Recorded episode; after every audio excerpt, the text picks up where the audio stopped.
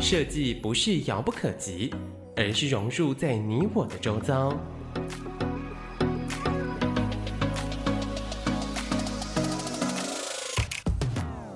设计台湾，带您认识当代最具代表性的设计。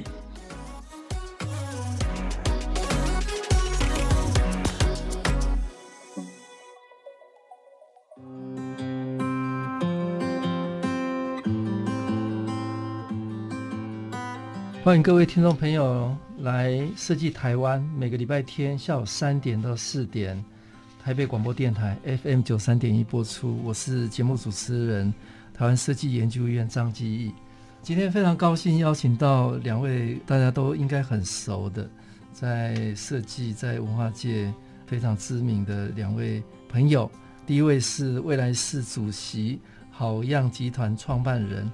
汪丽琴 Grace 跟大家打招呼。嗨，院长好，大家好，我是 Grace。那第二位是东喜设计工作室的负责人，也在实践大学呃产品系担任教授，吴东龙。哎，老师好，各位听众朋友，大家好，我是东龙。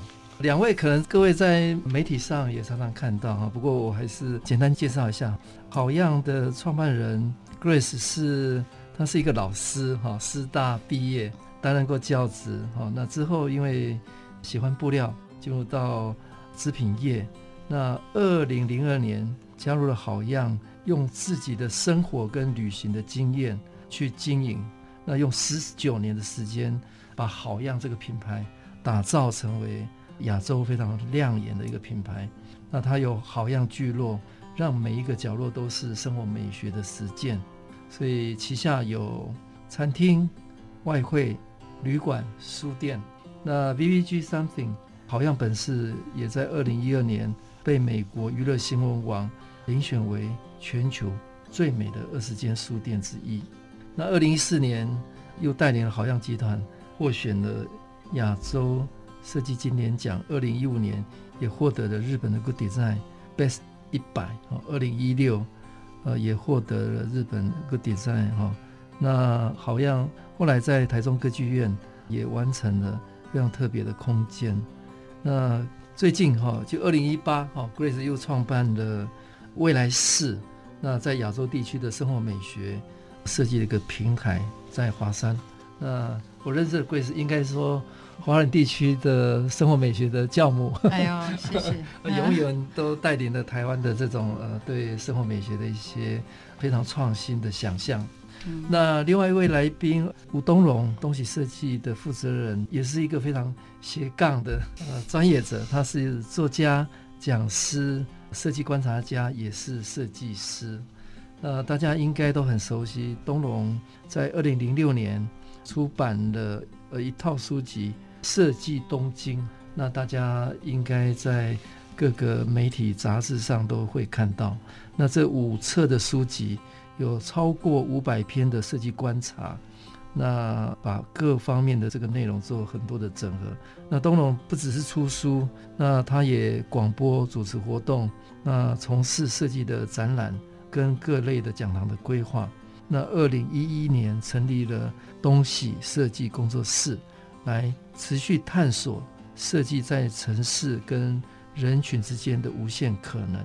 那东龙也有很多的专栏。广播电台等等，那现在是东西设计的负责人。那二零一八也回到我们的母校，交大哈，嗯，来教书。那东龙也在华山也有选品店，我应该跟跟 Grace 合作了，未来是。好，那今天非常高兴，呃，邀请到两位。那第一段先大家聊聊了哈，嗯、就是你们在成长学习的过程当中，有没有一些比较特别的事情影响你，你这一辈子的？嗯，我现在回想起来哦，因为我是师大家政系毕业。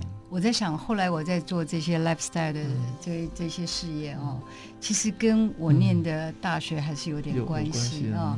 因为以前念师大，你就是要学呃服装设计、室内设计，然后还有食品营养、儿童保育。那这四大项目大概就是我们必备。以前人们讲说那个家政系就是那个新娘学校，出来就是要嫁人的啊，就好好媳妇。生活中碰到什么事情都要做，都要解决。对，那后来因为我喜欢做布料的关系。那就后来也没有教书，就教了五年书以后，我就开始进入这个这种织品的这种事业里面去。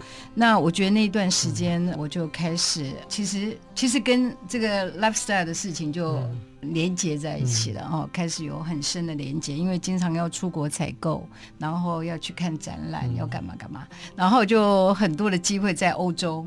然后或者是跟日本有很多的连接，那一直到了我二零零二年刚刚讲的，我就开始跟这个开始做这个好样。那做好样的时候呢，等于是从餐饮界开始做起。那我想给我最大的影响是，那时候对于餐饮什么都不会嘛，那一切都要从头开始学习起。那这个其实就要花很多很多的这种时间，从不会到开始要入门，然后要开始跟我的这一些专业的这些 chef 他们能够沟通。其实我花了很多的心血，然后那段时间也因为这样子，我开始有机会跟呃世界精品一起合作，像 LV 啊、Gucci 啊、Celine 啊这些大品牌啊，这些精品。那我们开始合作的时候，我发觉也不是我在提供我的服务而已，而是我从他们身上也学习到很多。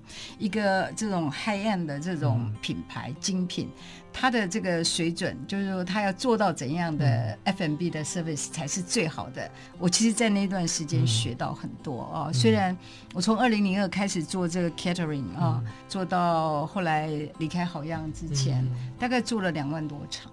哦，那两万多场的意思就是说，一天大概有三四场在做哦，平均 average 啊、哦，那我都是要跟最顶级的这些品牌，嗯、那他们的这个，他们讲他们有他们的 Bible，就是他要做什么什么，一定要照他的规定来啊、哦。我从零二年开始做到二零零六年的时候，我印象最深刻就是那一次，呃，因为我跟 LV 是一个长期合作。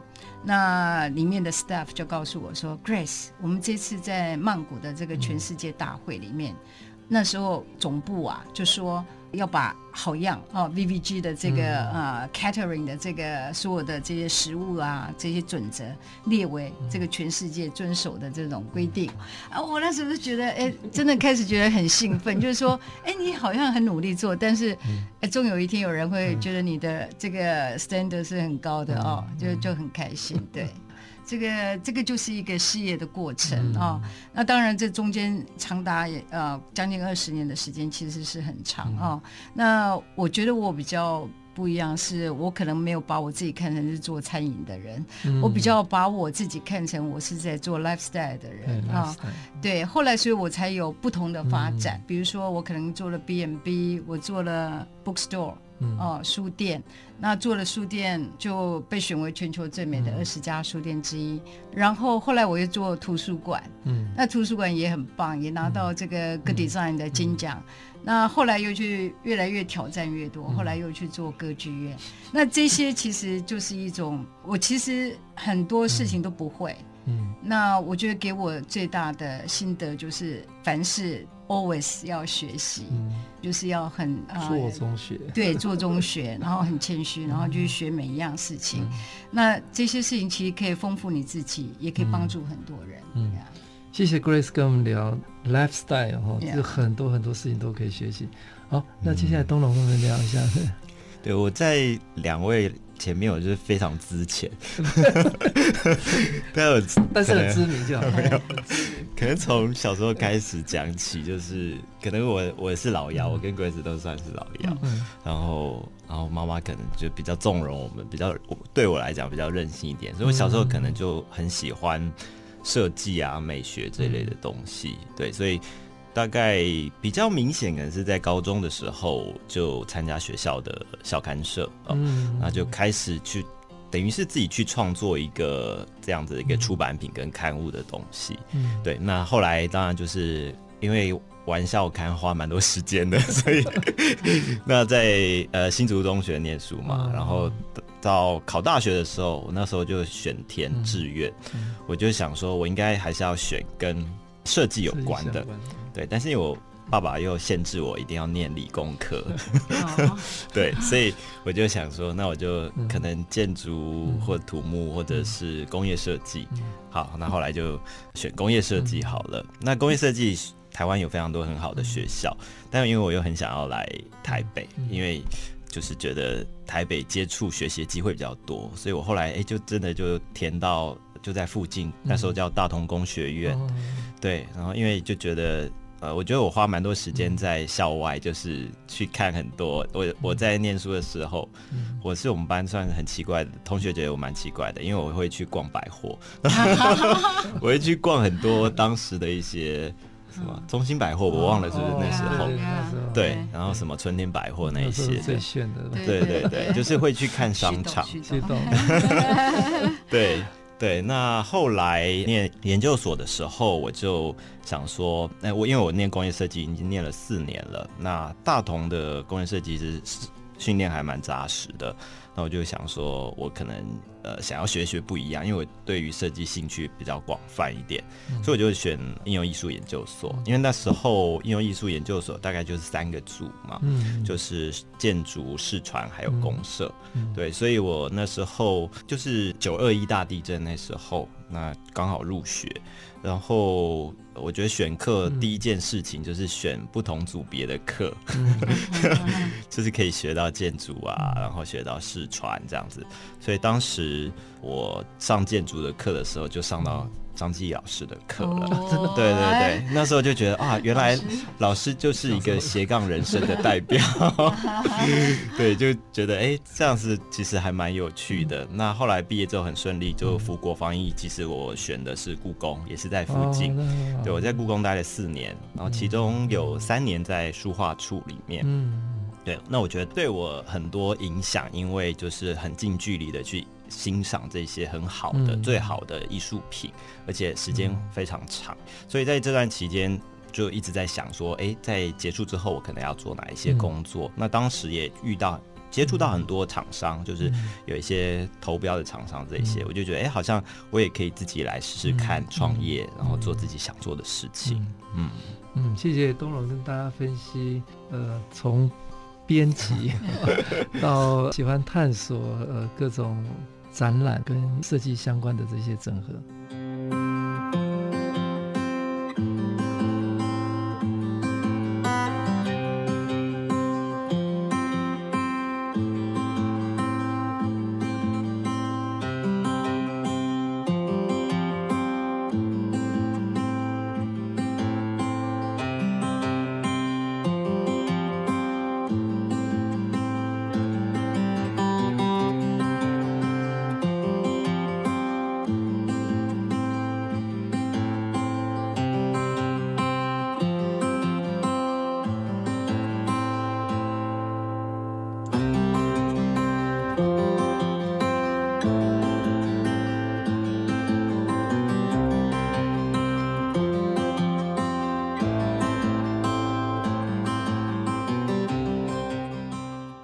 各位听众朋友来到设计台湾，每个礼拜天下午三点到四点，在台北广播电台 FM 九三点一播出。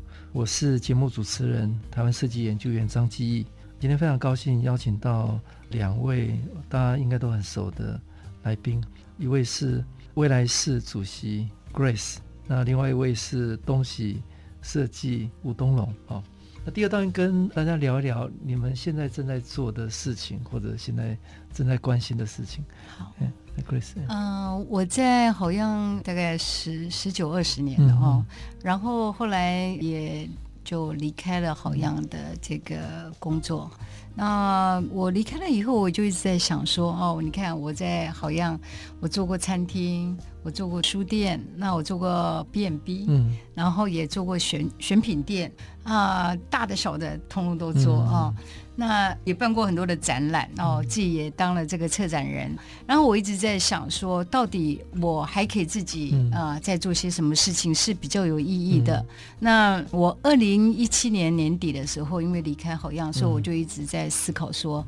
哦，我到底还、嗯、还可以做些什么事情？嗯、那因为我在过去的这个大概从开始台湾有文创开始啊，嗯、我就开始跟台湾很多设计师有很多的合作关系。嗯、那这些呃设计师带给我很多的这种我我觉得那种创造力。那也因为这样子，我觉得说，因为在台湾的这些呃很多的产品设计师都是比较微型一点的哈，嗯、我就想说，我到底可不可以再帮忙这些品牌，这些台湾设计师的品牌被看见？嗯，那所以我想了一年，我在二零一八年的时候就成立，年底的时候我就成立了这个未来市，在华山啊。那这个未来市呢，呃，其实它就是一个呃设计师的平台。嗯那我最终的目的就是希望。这些设计师他们所 create 出来的这些品牌被看见，嗯、那也不只是局限于台湾，我我是希望把它扩大于整个的亚洲，嗯、因为啊、呃，这一二十年来，我跟呃很多国家的这个设计师都有很多的 connection、嗯、啊，那我希望呃可以借由这个平台。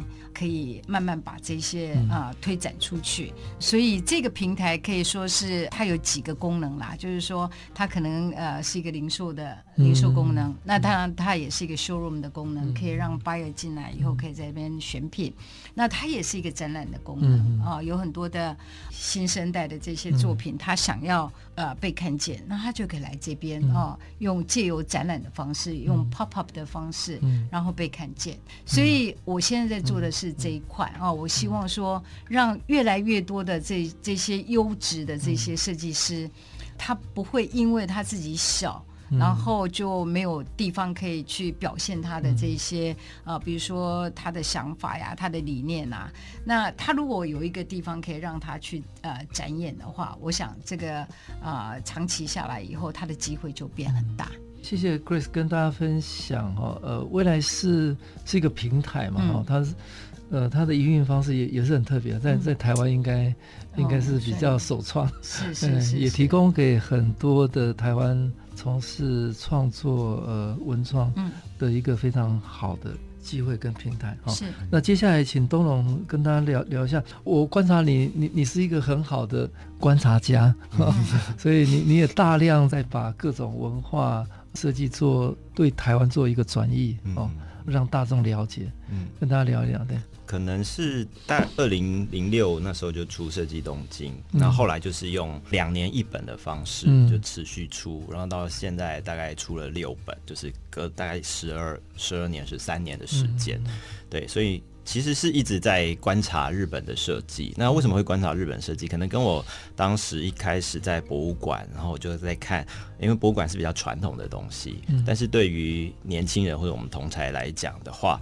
呃，大家又喜欢新的东西，所以传统跟创新的一个结合，我觉得是我一直想要从日本那边可以是不是可以学到更多的经验或者是参考的价值。那当然也是透过书写，然后转译这些资讯、嗯、或者是知识讯息，然后给他。台湾的这些平台，对，所以我觉得在这十几年来讲，其实都是一直在学习，然后遇到很多不同的非常厉害的人哦。我就想，像 Grace 就是。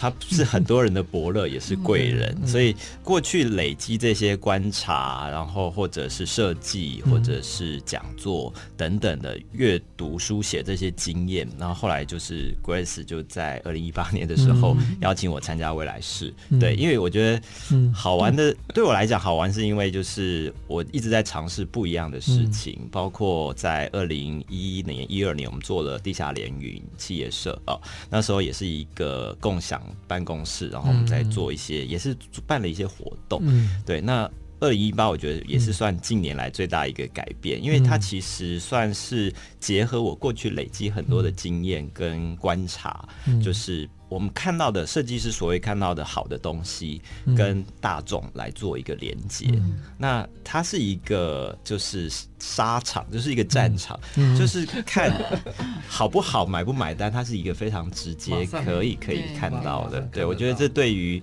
我的学习或训练来讲，也是一个非常好的机会。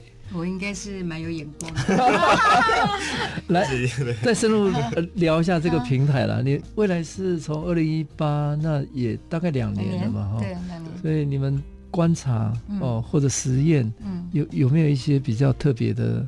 刚开始做这件事情的时候，其实也很多人啊、呃，很多的呃，我邀请很多设计师，但是很多人可能不太理解我的做法。后来我开始 run 了，就大家就慢慢理解我，我我要做什么。那当然，他还是要有一个呃，他还是有一经过一段的这个被呃，比如宣传啊，然后慢慢的他他就起来了啊。在疫情之前，真的好到不行，你问他就知道啊。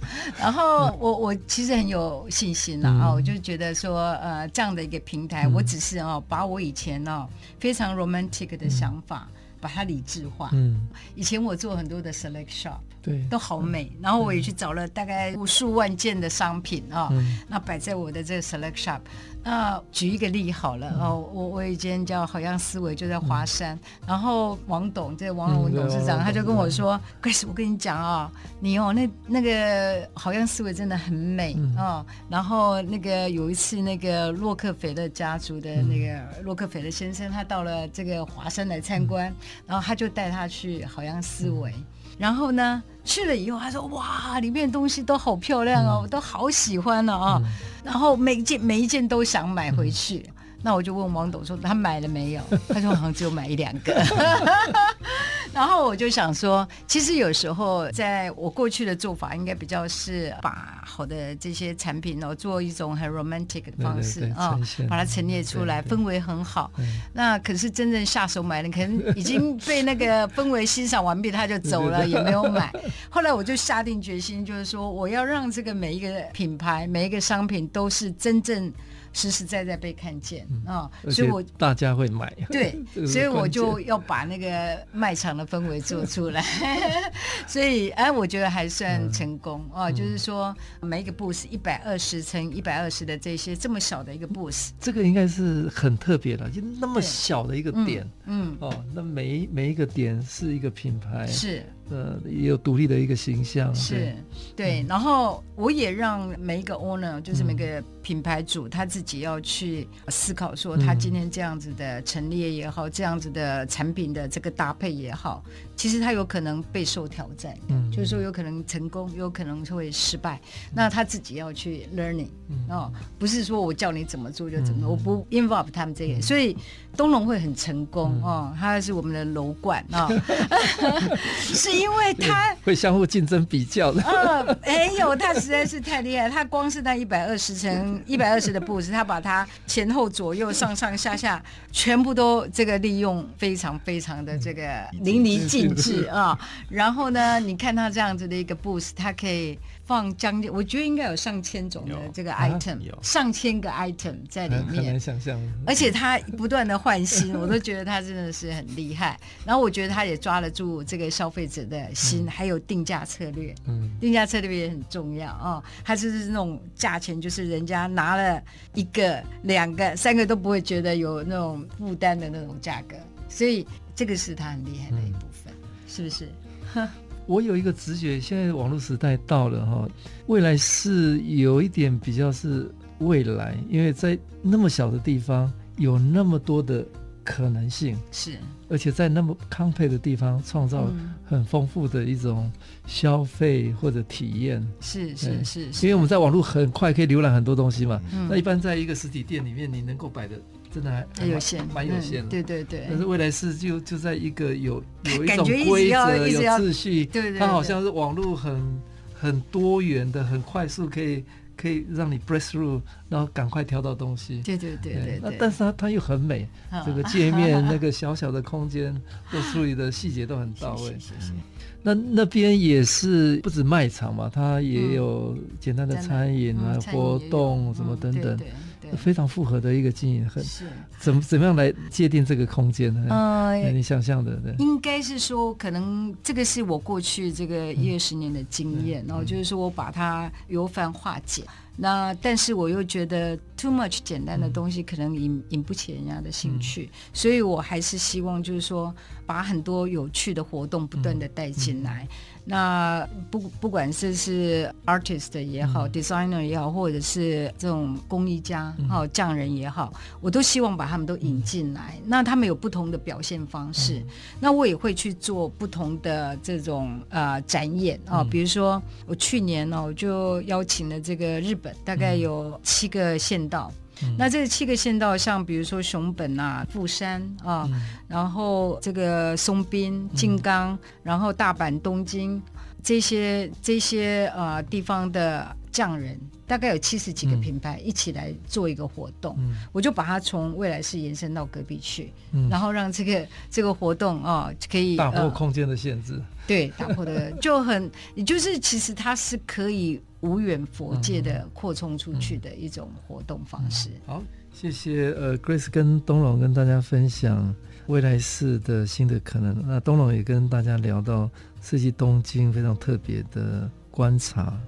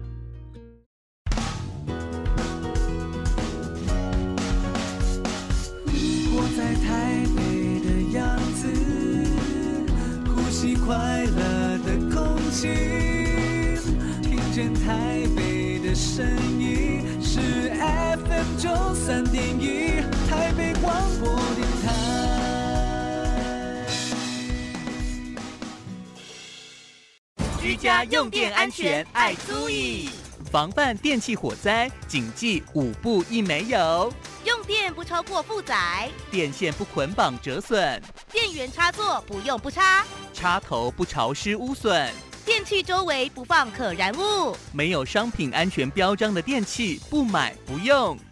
家人的生命财产安全靠你我来守护。台北市政府消防局关心您。如有长照服务需求、长照特别扣除额问题，请拨打一九六六长照专线，五分钟内通话免付费。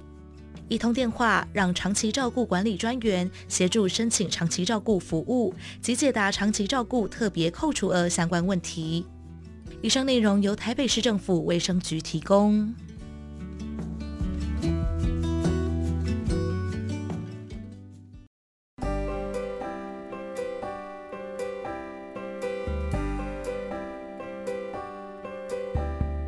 台北市政府提醒您：道路上路况多变化，为了你我安全，行车时不超速，不任意变换车道，转弯时请打方向灯，行车保持安全距离，小心大型车转弯内轮差，遵守交通规则，行车多用心，日日平安行。以上内容由台北市政府交通局提供。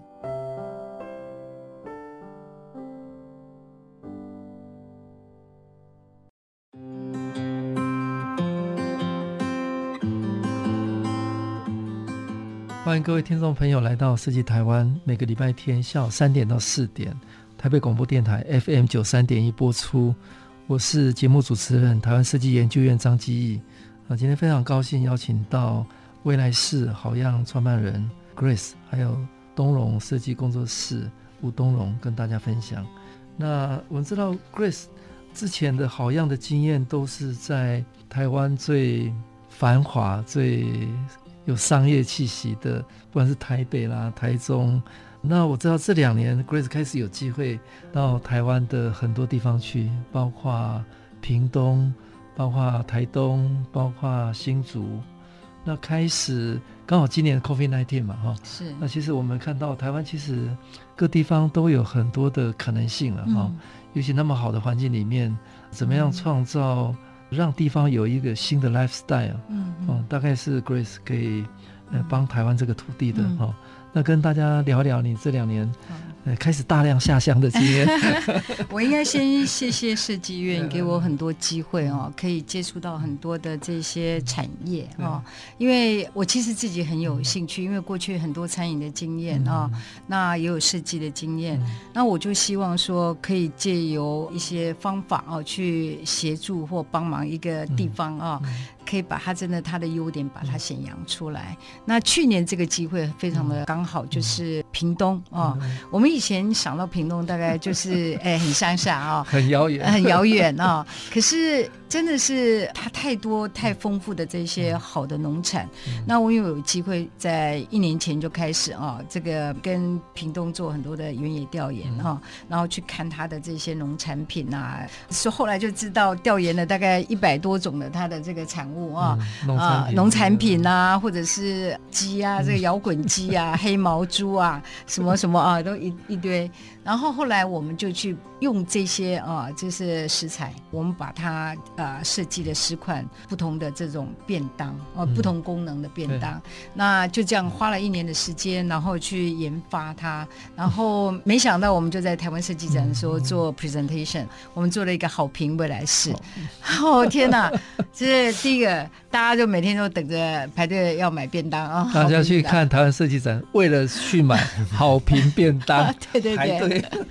那我我们那次其实我也除了有我们自己屏东的这些好的这些农产做出来这便当，那我也邀请刚好认识这个 JR 哦，就是呃日本东铁道的这个社长，那我就邀请他一起来做这个日本的这种新干线便当哦。其实我是要 PK 一下啦，哦，当然它很贵啊，那但是也很成功，就是很多人都很好奇说，这个如果在台湾吃得到这种铁道便当，会是一个什么样子的？感觉，那当然，不管是我们的这个好评便当，或者是这个 JR 的这个呃新干线便当，天天都是秒杀，那种秒杀真的是很过瘾的一件事情。那当然很开心呐、啊。那除了这个以外，我们也媒合很多设计师，然后帮他们当地的农产哦做这个品牌的整合，然后或者是这个商品的这个包装设计。我举一个例好了，有一个叫做它本来叫做 lemon 酱，就是它。是讲一个那个 lemon 那个 lemon 的那个 juice 啊，柠檬的那个汁了哈。柠檬汁。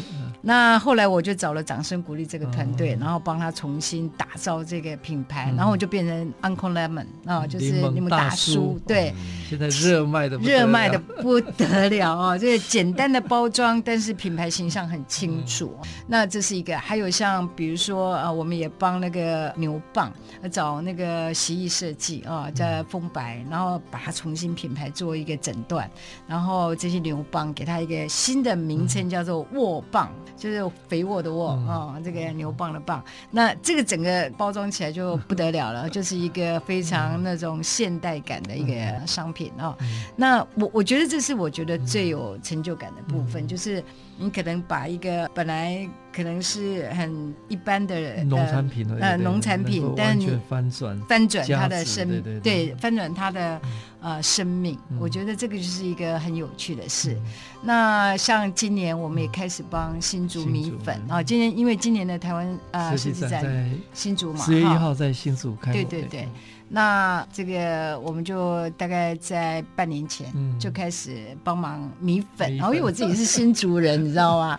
那我就。我就觉得哇，要做米粉，我好兴奋。我自己就很爱炒米粉的，然后就开始慢慢去了解哦，米粉怎么有哪一类别啊，或者什么样子的。那因为新竹米粉大概已经有一百年历史，但是它一直都停留在以前的那种很旧时候的那种形象啊、包装，然后它的价格也起不来。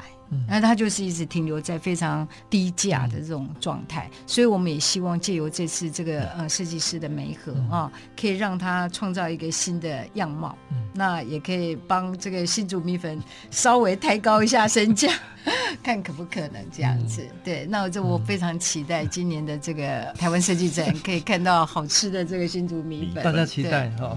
节目播出的时间是八月二十三号。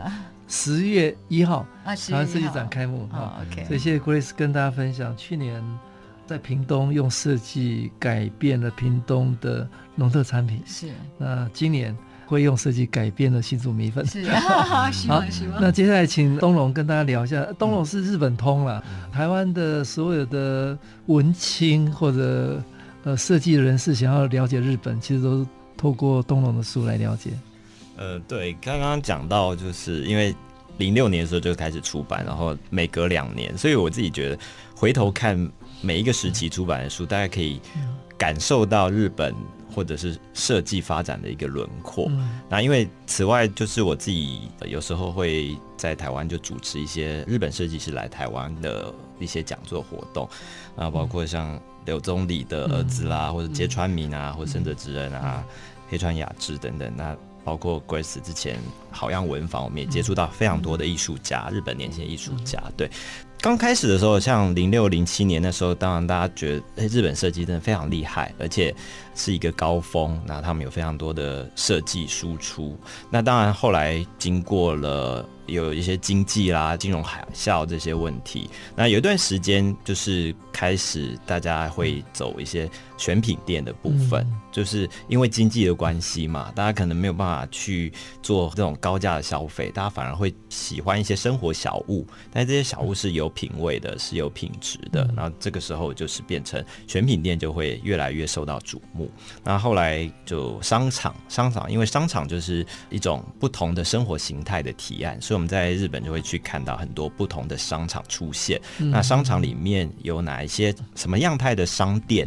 所以它形塑什么样的一种生活风格需求或者是提案？嗯、所以就有一阵子就会商场是很流行。嗯、那现在来看的话，就比较偏向是都市计划。嗯、那因为。日本，尤其东京，它也是一个发展了蛮长的一个城市了，所以它必须要透过这种大型的都市计划来改造一个一个区域，就是像今年原本要举办的奥运的方式，就是有点像是一九六四年那时候东京奥运的时候，透过这样的一个方式做一个翻新。我觉得从这个过程当中，确实是感受到一个城市不断的改变。我觉得。其实也可以给我们生活的城市一个很大的参考，因为就是我常常会想起说，十年前我们在台北会怎么样去期待十年后有什么不一样的改变在这个城市里面。那除了豪宅比较多之外呢，我们还对于这个城市未来或者生活的样貌有什么样的期待？但是如果从日本的设计师来看的话，我觉得近年来，我觉得反而会感受到台湾的设计的能量会更加的活跃，或者更加的澎湃。这样，因为我们其实可以看到很多的日本设计大师，但是日本设计大师之后呢，就是说，比方说像我跟我这种同年龄，大概一九七零年代。八零年代之后出生的设计师，我们比较少从日本的媒体或者是日本的一些出口设计商品里面可以看到这些设计师的身影。对，很多的建筑都是几乎是大师在做，或者大师有非常大的这种建筑事务所或者大师的这个工作室来做。所以很多新一代的新一辈的年轻设计师或者是设计元素，我们反而是比较少看到了。对，反而我们在台湾就会觉得说，哎，好像有非常多的机会，虽然大家。不一定一定要要求就是过得非常高级 或者是收入很高的这种生活，反正我觉得他们会有更多的可能性，就会觉得在台湾实践的可能性会更多。尤其像最近就很多这种餐厅啊或者小店啊这种，其实它慢慢的改变大家对设计的这种喜好品味跟要求，我觉得这个是更加会让人家期待，因为一代一代这个改变会很快。那日本反而就我们从这一次的疫情来看，他们对于应变的态度其实并没有那么样的快速，其实也反映在他们的创作或者是他们的生活上面。对，像我跟 Grace 就常常我们就是有时候两岸三地来看，其实改变这些东西怎么去应变，其实会变成未来很重要的一个部分。对，所以我觉得从日本这来看，其实我自己虽然我们会还是很期待有像日本这样的一个生活品质，因为他们对于细节的要求，对于深度的这些执着，但是我觉得活在台湾，觉得哎，还真蛮好的。我们还会有很多的可能性，我们可能比较 flexible。对，这个是目前看到的一个状态。东龙过去几年很系统的把日本的观察哦，用非常浅显易懂的方式呃介绍来台湾嘛。那刚好今年是刚好 COVID-19，其实我们也看到台湾因为比较有弹性，比较快速，比较容易跨领域合作。那相对来讲，我们对疫情也控制的蛮好的了哈。所以因为以前我们应该设计界都在跟日本学习嘛哈。那也许今年可能有一点机会哈，台湾有有自己的可能性发生了。嗯，那东龙你。你觉得你的观察呢？嗯，我觉得确实这段时间是一个非常好的观察期间。嗯、就是说，如果没有日本，我们会怎么样生活？因为我所认识的朋友，平均每一个人去日本一年就大概两次到三次，这是很正常的。嗯嗯、对对，所以像我们在日本还是在非常享受，就是体验这件事情。嗯对，就是包括他们的服务啊、款待啊，还有那种设计的品质。对，但是现在我觉得在台湾也慢慢的提升，嗯、啊，也包括很多日本的企业来台湾开设。店啊，或是旅馆这些，嗯、对，我觉得那个水准大家都已经渐渐能够感受到。嗯、那这段期间特特别珍贵的就是说，我们没有太多的观光客，嗯、尤其像未来市也是一样。嗯、我们以前都不知道说到底是哪些 哪国人的喜好，对，到底是韩国、日本还是香港或者是大陆，嗯、但现在就非常干净，嗯、大概 百分之九十五以上 都是台湾人的品味，在没错，告告诉我们说他们喜欢，嗯、他们选择是什么，对对对。对，我觉得这个包括展览也是。现在现在因为展览近半年都进不来，未来也不太能确定。对，所以这段期间就非常纯粹的台湾自己在这个土地上面，在设计的耕耘上面可以看到成果。嗯，我们还是希望能够赶快开工比较好。我不需要测试。好，谢谢东龙跟 Grace 跟大家分享这一段的，不管是。日本的观察哈，或者我们在台湾哈各地方新的这些可能性。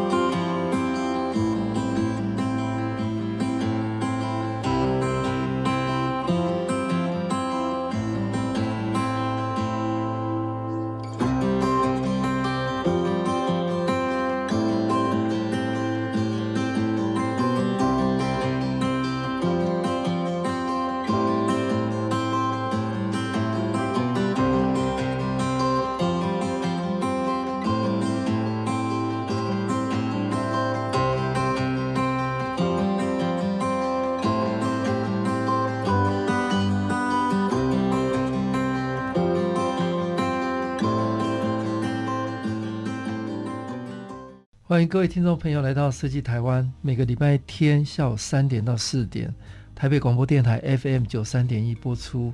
我是节目主持人台湾设计研究院张基义。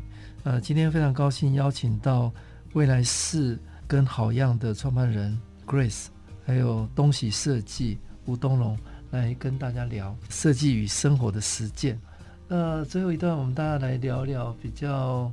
未来呢比较永续。我知道，呃，Grace 现在这两年除了到各地方呃帮忙产业透过设计媒合转型以外，也要谢谢 Grace。呃，有一个案子，我们在跟教育部合作一个叫学美美学计划。我们在去年改了全台湾有九所学校、嗯、哦，那今年二零二零年要改二十六个学校，那北中南东遍布全台湾。那有的是教室，有的是餐厅，有的是司令台，有的是图书馆，各类型的。那 Grace 当过老师了，对，所以他应该最有感啊。是是。那当一个老师，再有机会贡献，呃，能够改善教育现场，嗯，跟大家聊一下这个经验。好，学美美学啊，其实去年设计院提出来的时候，我就非常非常的开心。然后应该讲说，其实呃，所有的。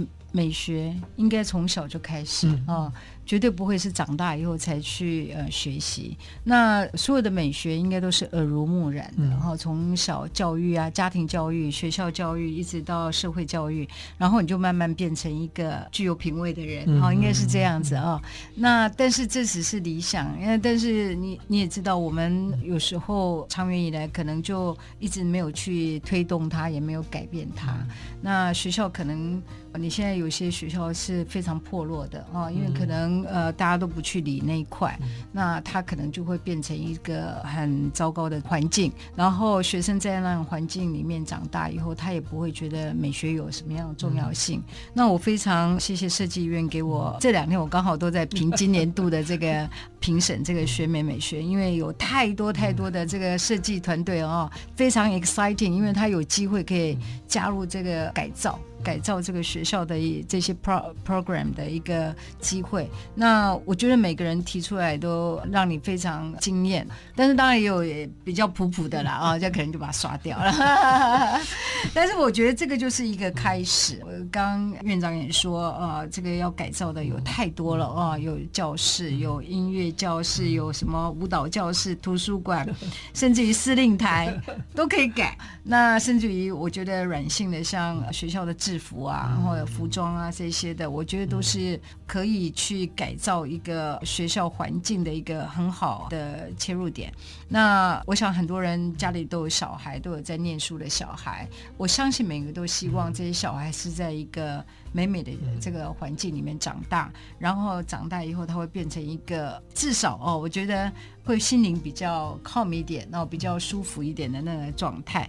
那我想教育部应该会继续持续下去的去推动这件事情。那我相信台湾也有很多很棒的设计师啊、呃，也会加入到这个行列来哦，来用他们自己最想望的这种这个美学的这种环境来改造它。然后我相信这个从小开始做起。哦，美学就是这样培养起来的。嗯、那再加上这个呃设计人才啊、呃，越来越好啊、呃，多的这样设计人才的出现，那会把这个台湾的环境。我觉得会呃做得越来越好。那不管是政府也好，不管学校也好，或者是我很多的设计人才啊，我觉得应该真的都要把自己这种好的生活品味呃培养起来。那这个环境就会改变。嗯，这个我深切的相信这件事情。Grace 在台湾的这个生活美学推动了那么久，lifestyle，嗯，呃，其实从教育开始是一个最、嗯、最有效的，虽然它是非常远的，嗯，哦，你要等到学生毕业工作哦，因为这个是一辈子可以带得走的，是。这种感知跟能力哈。嗯，那我知道东龙也有机会哈回学校教书，嗯，哦，也当做一个教育者。那之前东龙应该说对面对大众。传播设计理念啊、嗯，是一个传道者。嗯、那现在也也有回交大哦，那跟大家聊聊一下你的经验。好。因为就是说，大概刚出版书的时候，其实有非常多的机会到各地去演讲，甚至于在全台湾的这种设计系都去过了。所以中间其实隔了蛮长一段时间，已经没有再去学校，因为去学校演讲其实是非常辛苦的，而且在全台的话，对，真是一件苦差事。对，但是过了一段时间，然后好像我们接触到的都是已经对设计、对于日本相当感兴趣的人啊，这些人就。可以很容易的表现出他们的专注跟热情，但是后来就是交大人社院他们有一个设计学程嘛，哦，那就邀请我回去，对，那我就那一个学期，我就每个礼拜一要从台北下去，然后教两个小时课，再回来，回再坐高铁回来这样子，对，那因为当时的学生他们就是所谓的一般学生，他并不是设计系毕业，对，但是我觉得这点特别。吸引我是因为我们过去都是以设计，他本身就很感兴趣。但是很多的学生他可能知道设计，但是他并不了解，或并不是那么样的深入认识。所以有机会为这些人就是分享，跟他们说，诶，可能设计好的设计是怎么样？嗯、我觉得这这件事情是对我来讲是蛮有趣，而且蛮有意义的，因为我觉得这些人，尤其交大这些学生，他未来可能。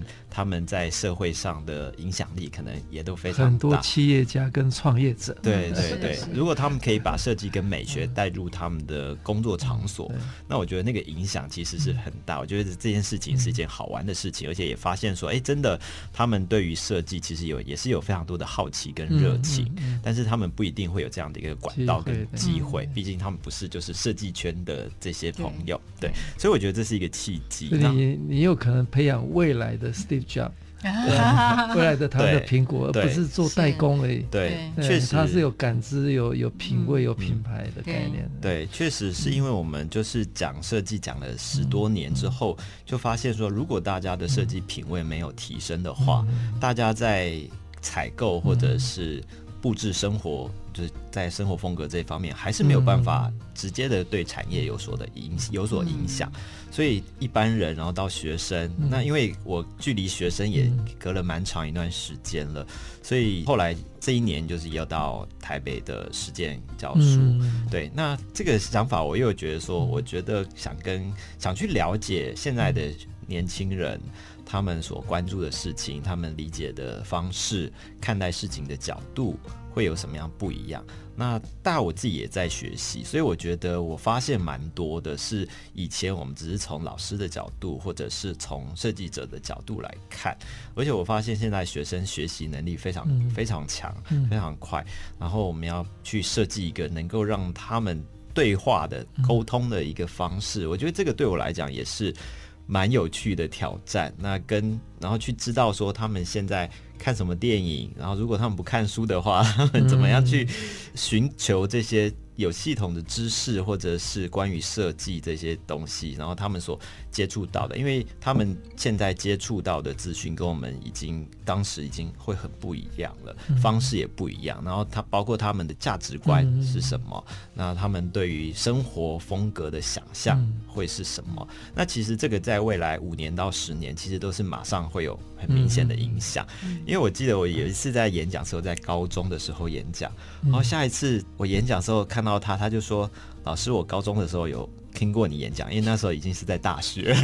”我就觉得说：“哎，这个改变其实是很快的。嗯、他毕业之后，他可能就求职或者是、嗯、呃工作了。那这个设计的美学的概念，是不是能够，甚至他可以陪伴他一生？我觉得如果。”就是在生活里面懂得欣赏设计、艺术、美学，嗯、我觉得在一生都是非常受用，嗯、而且我都会想到说，因为现在我们已经是一个高龄化的社会了嘛，嗯、那高龄化大家可能六七十岁可能退休了，但、嗯、但是你可能。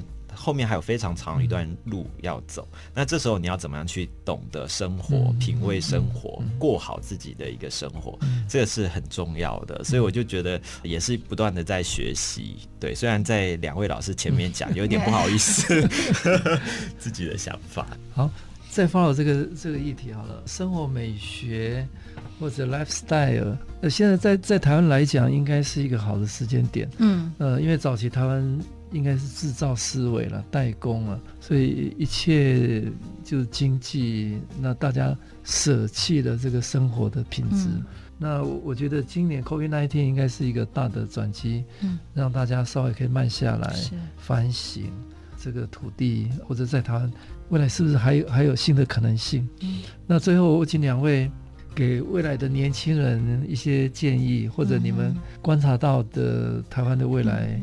嗯有一些什么新新的可能性？嗯，我之前看那个鸟屋书店的那个 owner，、嗯、那个真田忠昭先生哦，他讲了一句话，他刚刚也是提到说，一九六四年的时候的东京，他、嗯、是靠那个钢筋混凝土做起来的奥运啊，那。他相信，在现在二零二零年，虽然没有产生、没有发生啊，嗯、这个奥运，他其实靠的是设计，嗯，设计。那他也一直强调说，未来的社会，不管你是在什么样的产业里面、什么样的公司里面，其实里面都需要的是具有设计头脑的人。因为、嗯、你是财务，你是会计，你是法律，你是什么，其实都需要有设计的头脑。设计也就是说，你必须要有解决事情的能力，你必须要有创造力，你必必须有思想。嗯、那我一直觉得说，未来的年轻人不要浪费你的时间，嗯、太浪费你的时间在没有用的事情上面 啊。嗯、那多多去思考，用你的脑袋去想很多很多的事情，嗯、那让你的创造力可以发挥。嗯、我觉得这个是最大的一个价值。嗯、对。那东龙有没有？我自己也是一边工作，然后教教书的时候，也会觉得，哎、欸，这些事事情，有些事情可以给同学参考，就会把它记下来。我觉得像我自己就一直在尝试不同的工作跟可能性嘛，那。当然，你走到一定的程度，你会发现这些事情，其实你在做每一件事情的时候，也许它不是一件很大的事情，但是你就把它做到好，做到你觉得你可以做到最好的一个程度。我觉得是不断的一个创造经验，然后累积经验，然后当你有很多这些别人没有的，或者是可能有你个个人特质的这些所引导的这些生活经验啊，或是观点，那。可能就可以应用在未来很多的工作上面，或者是事业上面，因为我们很难去讲未来，因为未来的变化非常大。嗯、但是我们可以把每一个当下每一件事情做好，它可能都会变成你的养分。那我觉得，如果对年轻来人来说，我觉得是越早去创造你很多的失败经验，我觉得是越好的。嗯、对，我觉得这个是就年轻来讲，可能这个部分是特别特别有优势。嗯嗯。嗯好，谢谢未来是好样创办人 Grace 跟东喜设计工作室东龙跟大家分享他们对未来的想象跟未来的可能，也鼓励我们的年轻人多尝试、多接受新的挑战。那未来台湾还有各种呃新的可能。是，嗯，好，谢谢大家，谢谢老师。